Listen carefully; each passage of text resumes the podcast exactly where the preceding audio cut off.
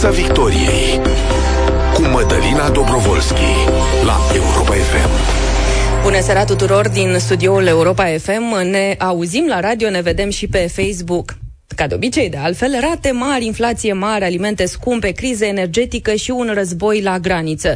Este un fel de carte de vizită pentru anul 2023 și nu arată deloc bine. Care sunt perspectivele economice ale acestui an și dacă putem să facem loc și pentru un pic de optimism în tot acest tablou, aflăm în această seară de la Dan Suciu, purtător de cuvânt al Băncii Naționale a României. Bună seara, mulțumesc foarte mult pentru prezență. Bună seara, mulțumesc și eu de invitație. Păi să începem tocmai de aici, de la tonul potrivit pentru anul 2023. 3. Avem loc de vreun pic de optimism că odată descrisă toată situația, parcă îți vine să plângi? Odată descrisă situația, sigur că da. Uh, tonul e dintr-o dată cel puțin uh, îngrijorător. Și pornind însă, dar pornind însă de la descrierea noastră cu nenumeratele crize pe care le avem în vizor, trebuie să spunem că totuși stăm relativ bine. Noi ca țară? Noi ca țară, ținând cont de toată această uh, succesiune de crize și toate aceste probleme cu care ne confruntăm. Uh, poate că tonul meu e un pic optimist, dar e optimist în perspect- din uh, perspectiva a ceea ce se putea întâmpla rău. Putea fi foarte rău în această țară, în acest moment, ținând cont de toate aceste crize care au explodat și cărora le dădeam greu de capăt, pentru că multe din ele, sau mare parte din aceste crize, nu depind de factori interni putem să fim foarte performanți, război la graniță tot este, cu consecințe pe piețele internaționale și pe prețurile internaționale, de exemplu.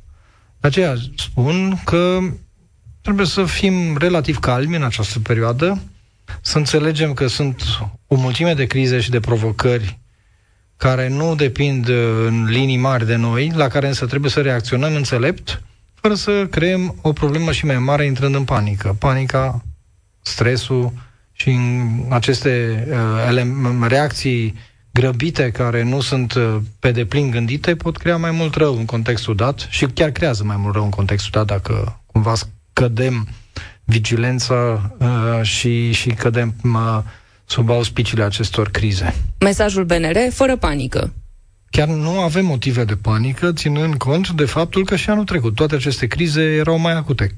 Am da, trecut și printr-o pandemie, adică exact. rețetarul erau, de... mai, erau mai, mai acute decât sunt acum și totuși am închis un an cu creștere economică, e drept cu o inflație mare, dar cu perspective semnificative de scădere și cu anumite reușite, trebuie să spunem.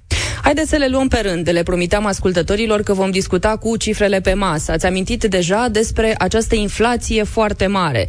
Înțelegem că tot lanțul de probleme de la rate, dobânzi, despre care vom uh-huh. discuta de altfel, tot de... contextul acesta al creditării, totul pornește de la această de inflație pleacă. foarte mare. Să explicăm puțin ascultătorilor. Um, dacă vă mai amintiți, și cred că și amintesc cu toții, pentru că au fost, uh, au fost momente destul de neplăcute, în cursul anului trecut, mai ales în prima parte a anului trecut, am avut o explozie a prețurilor.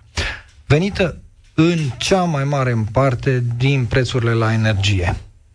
Prețurile la energie au reacționat, uh, s-au dat peste cap efectiv, din cauza războiului, din cauza unei uh, crize energetice de producție, pentru că după pandemie toată lumea și-a a început să producă cu motoarele turate, în consecință consumul de energie a fost dintr-o dată mare, a coincis cu războiul care a dat peste cap piața și pe mecanismul de cerere-ofertă, ca să nu mai spunem că toți discutam în acea perioadă de investiții, de prețuri la energie verde și de aceste elemente care aduc din nou, au pus o presiune suplimentară asupra prețului la energie. Deci au fost multe cauze anul trecut care au dat peste cap prețurile la energie, care au tras apoi în sus toate celelalte prețuri.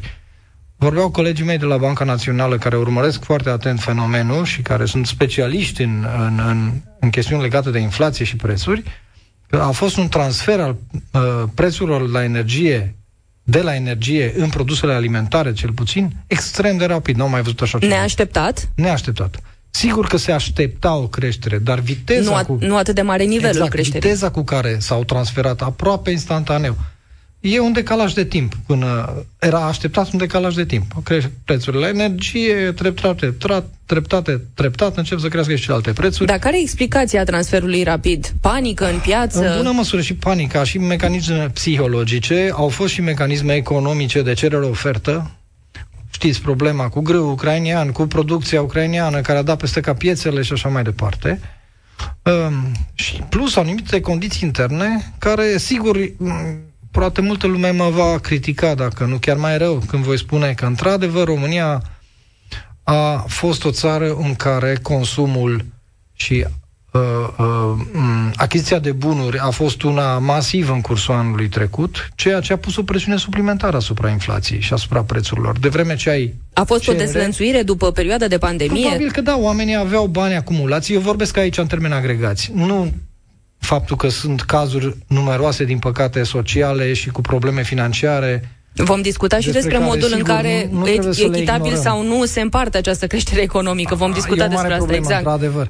Dar una peste alta, dacă ne uităm la cifrele goale, dincolo de încărcătura subiectivă și uh, de, de uh, oamenii care sunt în spatele acestor cifre, încercăm să facem acest exercițiu pentru că în economie cu asta trebuie să ne ocupăm nu numai de...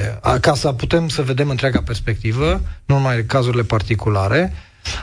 Acest lucru îl observăm. A fost o, într-adevăr, o, o presiune și pe cerere. Oamenii au avut bani, au fost bani în România în perioada aceasta. Salariile au crescut în ultimii ani, semnificativ uh, și în consecință și puterea de cumpărare. E drept că anul acesta este un proces invers, puterea de cumpărare a scă- anul trecut, iertați-mă, a scăzut raportat la inflație, dar tot am avut o creștere de salarii, inclusiv în cursul anilor trecut, anului trecut. În consecință, toate aceste fenomene au pus presiune pe prețuri, prețurile au crescut și suntem într-un fenomen care nu e numai local.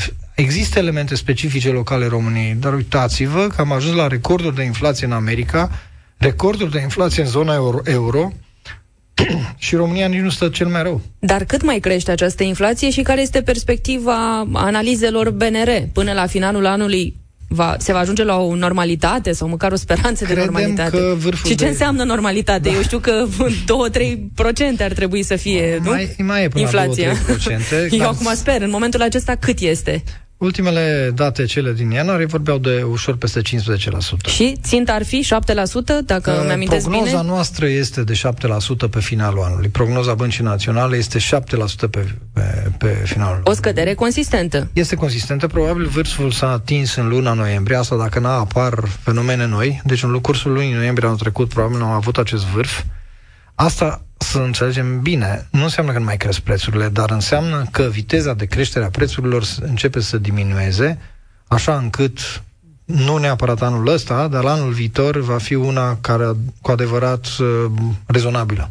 Haideți să vorbim acum despre ce se întâmplă cu ratele la credite, ratele românilor și problema aceasta a majorării excesive. Vorbim, cred că, de un procent de aproximativ 60%, da, cred că depinde e... de la caz la caz corect? și depinde ce rate. subiectul știu că uh, e foarte fierbinte și uh, pe bună dreptate, că nu e deloc plăcut să-ți crească ratele într-o proporție semnificativă când n-ai și o creștere de venituri. Pentru că bugetul individual de familie e dat cu totul peste cap. Așa este, în bună parte. Dar spuneam, anul trecut au fost și creșteri de salarii. 11%, ceea ce e mult. Nu e o cifră mică neapărat, dar... Corect, dar în raport media, cu inflația deja... În... Media de creștere îți arată că unii au avut creștere, unii n-au avut creștere. Exact. Depinde de ce tabără Plus că inflația îi afectează pe toți. Așa este. Și degeaba primești mai mult dacă dai mai fapt, mult. că inflația afectează pe toată lumea și că, din păcate, nu există o altă metodă adecvată de a lupta cu inflația decât creșterile dobânzilor. Nu există Ceea asta. ce s-a și întâmplat. Din păcate s-a întâmplat, dar nu există altă soluție decât să fi lăsat inflația la liber, cre- prețurile ar fi crescut și mai mult, s-ar fi dus poate până în cer, adică 15 ăsta ar fi părut o cifră mică, s-a întâmplat asta și în România și în alte țări în istorie, și la un moment dat, cred că nimeni nu se mai uita la rate pentru că situația era mult mai gravă la nivel de viață de zi cu zi. Deci, nu e că cineva își dorește să crească dobânzile de dragul creșterii costurilor banilor. Nu. este singura metodă eficientă pe termen mediu de a stăvili inflația. Nu s-a descoperit alta. Dacă se descoperă alta, pentru că tot am auzit replici Domnule, dar de ce crește Banca Națională dobânda aia? Că uite ce se întâmplă pe piață după aia. Dobânda de referință de Do- care depinde de calculul ratei. Depinde, da. După aia și cel, roborul și crește și IRCC-ul și așa mai da. departe. Da. Nu, nu, nu asta era intenția să creăm. Din potrivă, în mod normal, într-o economie normală, dobânda trebuie să fie mai mare decât inflația. Dar nu într-o economie unde inflația e 15%. Nu putem veni cu dobânzi mai mari de 15%. Dar noi eram obișnuiți cu un alt fel de raportare, Viața da? s-a schimbat profund Nu vom dramatic. mai avea ratele acelea mici, să înțelegem. Nu, și aceea a fost un episod, uh, un episod în istoria economică a acestei țări. Nu e normal să ai dobânzi zero la robor, pentru că au fost robor cu zero, 1, anii trecuți. Sigur că după aia s-au jucat marja băncii și așa mai departe și era mai mare dobânda, dar uh, dobânda care era referința, adică roborul, era 0 sau 1. Nu e normal așa ceva. Care sunt perspectivele în acest moment? O să mai crească ratele acestea? În... Adică mai crește dobânda de referință? Deocamdată nu s-a mai întâmplat asta. Dobânda va reacționa, Banca Națională va reacționa prin politica de dobândă, care e principalul ei instrument, așa încât să atingem o dobândă la fin- o, inflație la început, sfârșitul anului de 7%. Dacă va fi necesar, vom crește, dacă nu va fi necesar, nu vom crește. Pentru că deocamdată vedem efectele benefice din perspectiva reducerii inflației pe care le-au, le-a avut le-au avut deciziile de politică monetară de creștere de până acum ale dobânzii. Cu alte cuvinte, nu puteți spune acum clar, roborul nu mai crește anul acesta. Clar nu, dar putem să facem această estimare. Ehm, vârful s-a atins în luna noiembrie în ceea ce privește roborul. Și RCC-ul? RCC-ul este de fapt un robor pe termen scurt cu o întârziere de șase luni. Va fi probabil la vârf în următoarea scadență care începe cu 1 aprilie. Va fi undeva la 6,02. O gură de oxi- oxigen ar trebui să, După să spere aceea, românii. probabil că creșteri nu vom mai avea Asta nu înseamnă că vor coborâ doar rapid dobânzile la 1%, așa cum au fost acum 3 ani. Nu. Dar să înțelegem acest vor... lucru. E imposibil. Nu că nu ne dorim. să vorbim puțin despre contextul mai larg, de fapt, al creditării. Care a fost realitatea acestei perioade? Pentru că poate ratele acestea mari te fac să te gândești de două ori dacă îți permiți să mai iei acel credit. Un fel de mentalitate pe care probabil că nu am avut-o anii aceia în care mai tot consumul se baza la un moment dat pe, pe credit și se luau creditele foarte ușor. Ce s-a întâmplat cu apetența românilor pentru credit? Sigur că a scăzut, dar nu e o scădere dramatică. În continuare am Încă se ia credit. pe o creștere a creditării. Sigur că anul trecut, la jumătatea anului, în prima parte a anului, de fapt, aveam recorduri în ceea ce înseamnă creditarea, chiar dacă erau sen, uh, uh, semnale clare de creștere a dobânzii semnificativă. Apoi, pe finalul anului, ritmul s-a redus, a ajuns unul mult mai moderat acum, evident, dar în continuare se iau, cre- se iau credite. Creditul este o decizie personală și o decizie care trebuie să se bazeze pe următorul considerent. Dacă îți face viața mai bună, creditul acela, prin achiziția bunului de care depinde via, bună, calitatea vieții tale, sigur că e o decizie înțeleaptă. Dacă e un efort financiar care te dă peste cap și nu ești în stare să-l mai îl duci mai departe decât cu chinuială și cu multe alte sacrificii, în prea multe alte sacrificii nu e o decizie neapărat înțeleaptă. Iar pentru cei care fac prea multe sacrificii, se poate ajunge în zona aceea creditelor neperformante, da? Cei care nu își permit să le mai plătească. Din fericire, Ce se întâmplă în România din perspectiva asta? Neperformantelor nu a crescut deloc în această perioadă. Asta e veste bună. Da, suntem undeva la 2,5%, ba chiar a scăzut din totalul, ca pondere uh, procentuală. A scăzut. Sigur că sunt persoane și situația nu e deloc încurajatoare pentru acele persoane și deloc bună, dar cred că sunt mai multe cauze care au dus la acest lucru. Odată că sunt convins că oamenii au înțeles că beneficiile și avatarurile și problemele legate de creditare au înțeles acest lucru, nu, mai, nu e o joacă să iei un credit. E o decizie pe care trebuie să o asumi cu responsabilitate.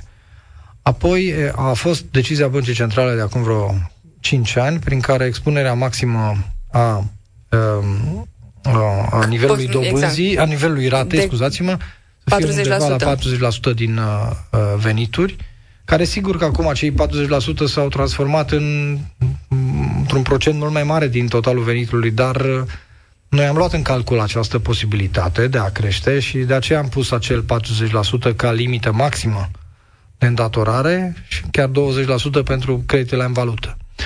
Apoi sunt multe credite cu dobândă fixă nu știu dacă e bine sau rău din perspectivă a câștigului sau a pierderii pe care o înregistrezi pe termen lung. Dar e predictibil pentru cine are creditul pentru acesta. Are creditul acela. Da. Deci sunt multe cauze care au dus la această... Piața Victoriei cu Mădălina Dobrovolski la Europa FM. Pentru că fac un gest nu numai important din perspectivă personală, ci și al politicilor publice în țara asta. Le reamintesc ascultătorilor că alături de mine în platou este purtătorul de cuvânt al BNR Dan Suciu și vorbim despre ce se întâmplă anul acesta cu ce bani avem în buzunar și pe ce trebuie să îi cheltuim, cum îi împărțim și cum facem, domnule Dansuciu, cu aceste alimente foarte scumpe. S-a vorbit de multe ori despre o variantă a reglementării prețului pentru unele alimente de bază e o strategie pe care ar putea la un moment dat să o abordeze România? E viabilă? N-aș crede că e viabilă. Ea a fost pusă în practică de multe alte țări de-a lungul istoriei, n-a dat prea multe rezultate nicăieri. Ultima dată, sau recent, a fost pusă în vigoare, în, în funcție în Ungaria. Ungaria trece printr-o perioadă foarte grea, au Dobânda acolo, dobânda de referință asta de care vorbiți a băncii centrale maghiare e 13%, inflația e 25%, și iar, iar um, alimentele care, la căror preț a fost reglementat nu se mai găsesc. Uh, Așa ar putea reacționa piața în cazul unei reglementări. Așa reacționa sigur piața. În momentul în care pui niște limite de preț de genul acesta, apare piața neagră, n-ai cum să o controlezi, adică ce facem? Punem un polițist la fiecare supermarket sau la fiecare magazin de produse deci nu există instrumente pe care să le gândim pentru controlul prețurilor. Un control al prețurilor de genul plafonării care să aducă rezultate, să ai și prețuri scăzute și oameni mulțumiți și, pre, și uh, alimentele în magazine. Pentru că am văzut că a funcționat la prețul energiei. Cred da. că a fost o soluție... Prețul energiei este altceva. Acolo nu știu cât vorbim de o piață cu cerere-ofertă. Adică eu ai 1, 2, 3 furnizori, producători, scuzați-mă, niște furnizori care depind de acești producători E un produs care nu intră pe piață concurențială, ai o agenție de reglementare a prețurilor care stabilește niște prețuri. Sigur că s-a liberalizat ceva din piața aceea, dar e o liberalizare care nu funcționează ca piața laptelui, nu? Adică cred că oricine înțelege și vede diferențele esențiale între piața energiei și piața laptelui. Piața energiei a stat la baza creșterii prețului laptelui. Laptele nu, prețul laptelui nu stă la baza creșterii prețului la energie. Și ca să înțelegem de ce într-una a funcționat și într-un caz Dar mai, mai revenim la prețurile dinainte de această Deocamdată, Nici nu știu dacă îi să spun criză, că poate nu e, e termenul. O criză energetică este. Criză da. energetică este, da. dar uh, în rest da. nu avem nu, o criză economică. Atunci când avem creștere de peste 4%, e greu să vorbim de criză. Într-o... Dar e foarte bine că ați adus în discuție această creștere economică, pentru că e greu pentru românul acela care vede că nu mai rămâne cu bani Așa la finalul lunii Așa în buzunar, că inflația e mare, alimentele scumpe, facturile sunt uh, foarte mari, rata este... Dată, exact. Da. Uh, și vede apoi știrea asta sau ne aude pe noi la radio și cred că se și enervează. Păi de unde, domnule, da? nu o simt în buzunar.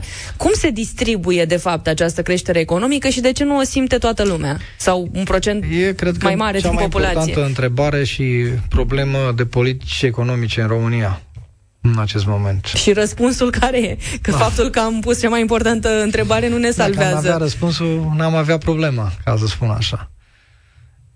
E și o problemă de fiscalitate, dacă vreți, și o problemă de impozitare și o problemă de regionalizare în România, pentru că noi avem câțiva poli de creștere și în rest o țară relativ săracă. Dar pare că România e ruptă, într-adevăr, într-o da, zonă, este. o Românie funcțională în care economii, economia funcționează și o zonă, să zicem, poate Sunt cea rurală. câteva exemple incredibile, adică regiunea București-Ilfov este a 14-a cea mai bogată în termeni agregați, din nou vorbim, că așa trebuie să vorbim. a 14-a din cele 200 și ceva de regiuni ale Europei. Da? În același timp, 3 uh, din cele mai 10 sărace regiuni din Europa sunt în România. Ce înțelegem ceva din această ruptură și înțelegem și că e foarte dificil să vii cu reglementări. Noi nu prea putem vorbi de politici fiscale foarte mult în România, că ne certăm imediat. Pe bună dreptate. Nu există o soluție minune care să zici că o aplicăm pe aia și dintr-o dată se rezolvă problemele. Nu. Dar există niște soluții care ar putea fi aplicate și ar putea să rezolve niște probleme. Spre exemplu, ce se poate face cu deficitul bugetar care e foarte mare și zona de colectare e foarte mică. Uh, Aici, dacă punem procentele pe masă, nu stăm foarte bine, domnule la economie românești. Iată păi, că avem ce ar putea face guvernul? Că, ce opțiune are în contextul acesta al deficitului bugetar? Are... Cred că e important să păstrăm uh, proporțiile de deficit la care ne-am angajat și vorbesc aici din perspectiva Băncii Naționale dintr-o singură perspectivă, nu vreau să intru în alte discuții, pentru că politicile fiscale nu țin de Banca Centrală, dar pentru a avea acea, acel procent de inflație scăzută, e nevoie și de un deficit uh, bugetar aflat sub control. Prognoza noastră, prognoza Băncii Centrale, depinde foarte mult de păstrarea angajamentului de deficit bugetar pe care guvernul și l-a luat și anul trecut și de care s-a ținut și anul acesta, de care trebuie să se țină undeva peste 4% în cazul în care deficitul e mai mare, e foarte greu să ai o inflație mai scăzută, pentru că acele venituri pe care bugetul nu le adună se transformă în împrumuturi, împrumuturile pun presiune suplimentară pe piață și piața, evident, reacționează printr-o inflație mai mare. Da, eu nu înțeleg care explicația pentru colectarea asta scăzută. Am tot încercat ca jurnalist să găsesc uh, explicații, poate dumneavoastră de la BNR aveți uh, surse mai bune. În bună măsură ține de o disciplină fiscală pe care companiile în România așa o înțeleg. Păi, în altă da, dar compania măsură... poate să nu aibă disciplina, dar instituția statului are obligația să colecteze. Da. Că mie mi se pune poprire pe conturi dacă am o datorie de un ban da, știți, în România avem un paradox, că avem multe companii sărace, dar patron mulți bogați de exemplu. E unul din paradoxurile care arată de ce avem veniturile pe care le avem. Sigur, eu acum generalizez și poate că multă lume se va simți nedreptățită, pentru că orice generalizare asta face, nedreptățește multă lume. Dar nu asta e ideea. Nu trebuie să înțelegem, de exemplu, că sunt foarte puține companii în România care, din perspectiva băncilor, sunt uh, bancabile, adică cărora o bancă le-ar da un credit din cele 400-600 de mii de companii, la, că avem tot la ce de criterii cifre, nu ar avem vreo 12 mii, 14 mii de companii. Multe dintre ele au capital negativ. Adică sunt pe minus. Ai, da, credit unei companii cu minus? Nu, ea le funcționează, au viața lor. Dau de lucru, cumpără, vând. Se întâmplă ceva acolo. Plătesc taxe și impozite într-o anumită măsură, pe salarii sau pe uh, TVA atunci când fac achiziții, deci ceva se întâmplă în... în Există în ușoară viață și în acele... Există viață, da, și dar... în acele companii, dar se întâmplă ceva. Dar... Prea multă viață nu poate exista și ceva dubios se mai întâmplă de multe ori acolo. Ceva dubios clar se întâmplă, dar dacă nu se reglează din zona asta de colectare, se va regla, regla prin uh, impozite și taxe mărite? Vă așteptați la așa ceva anul acesta? Uh nu știu ce să spun aici. E rolul guvernului să găsească soluția adecvată aici și chiar nu pot comenta mai mult. Haideți să vorbim puțin despre situația leului. Mizăm, avem încredere în leu și în perioada următoare. Va interveni BNR-ul în continuare pentru a păstra stabilitatea monedei naționale? Sau nu e nevoie? Leul e deja puternic și independent? Ceea ce, na, în ultima perioadă, într-adevăr, nici nu cred că a fost, uh, s-a pus problema un uh, eventuale intervenții a băncii centrale pe curs. Cursul a arătat o anumită stabilitate pentru că a existat acest angajament al băncii centrale pentru a păstra o, o stabilitate a cursului. Deci, din punctul ăsta de vedere, uh, e multă mitologie și multă uh, zvonistică legată de uh, intervenția băncii naționale. Nu um, piețele știu că Banca Națională mizează pe un curs cu o anumită stabilitate și atunci nici nu e nevoie să, să răzmușchi de fiecare dată când știi că ai. Îi avem. Banca Națională a spus că într-o perioadă de instabilitate mare în ceea ce privește parametrii economici, economia ca atare, geopolitica, creșterea inflației și toate celelalte elemente care ne-au dat peste cap în această perioadă, o ancoră de stabilitate poate reprezenta cursul de schimb fără variații mari.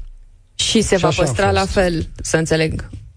Deocamdată nu vedem că uh, elementele de tensiune din piețe sau din viața noastră de zi cu zi s-au schimbat radical, așa că da, dar... Așteptăm să trăim vreme mai calde, să avem și noi deci, alte decizii. Da. Noi înțelegem că suntem într-o perspectivă bună dacă ne uităm la leu, da, dar uh, nu trebuie să uităm că parcă există o promisiune ca România să adopte moneda unică europeană. Se... Promisiunea există în continuare. Păi da, da, dar e așa... E o promisiune pe care a avut-o statul român, nu neapărat o instituție sau alta din statul E adevărat, dar cu un termen uh, nedefinit cu un termen definit și, din păcate, nici nu prea poate fi definit, pentru că sunt o serie de parametri pe care noi nu-i atingem ca să intrăm într-o discuție dincolo de stabilitatea cursului de schimb, care, sigur, uh, iată, să spunem că cel puțin uh, cel puțin uh, uh, din perspectiva aceasta lipsei de variație a cursului, este îndeplinit. Dar da. nu e suficient.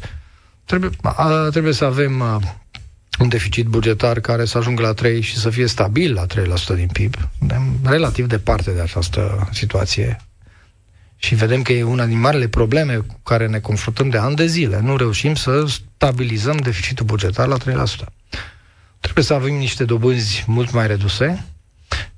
Asta înseamnă să coborâm și inflația. Hai să spunem că a, inflația vom coborâ, că vom coborâ. Nu avem dubii aici, că la un mai în cursul anului acesta această tendință de scădere a inflației se va simți, iar în cursul anului viitor va fi consistent, uh, deja uh, cifra va fi consistent scăzută. Dar trebuie să scadă și dobânzile.